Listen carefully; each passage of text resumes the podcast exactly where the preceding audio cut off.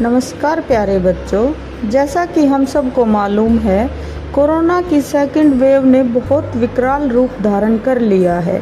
इसलिए मैं आपको कोरोना से सावधानी के लिए एक छोटी सी कविता सुनाने जा रही हूँ। घर से बाहर पग रखे, अब तो ये तुम बस करो ना। हाथ जोड़कर करे अभिवादन, हाथ मिलाना बस करो ना। परिवार के साथ में जीना है तो घूमने का उपवास करो ना। ना घूमना बाहर बस में, अब तो घर में वास करो ना। हाथ जो धोते साबुन शैम्पू से, ये रोज नहीं बार बार करो ना। घूम लो दुनिया दादी की कहानी में, बाहर जाना बस करो ना, बस करो।